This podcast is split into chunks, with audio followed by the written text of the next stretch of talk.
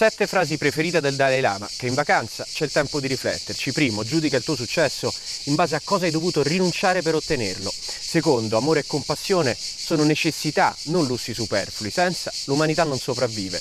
Terzo, è inutile cercare la pace fuori prima di averla trovata dentro. Quarto, ricordati che a volte non ottenere quello che vuoi è un meraviglioso colpo di fortuna.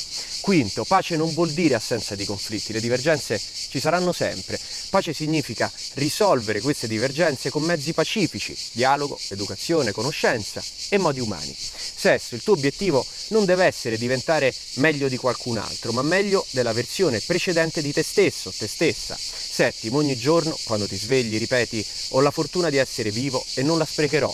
Userò tutte le mie energie per evolvere, per aprire il mio cuore agli altri, per i quali avrò pensieri gentili, non penserò male né mi arrabbierò, farò quanto più bene posso fare. E questo è un minuto di saggezza tibetana.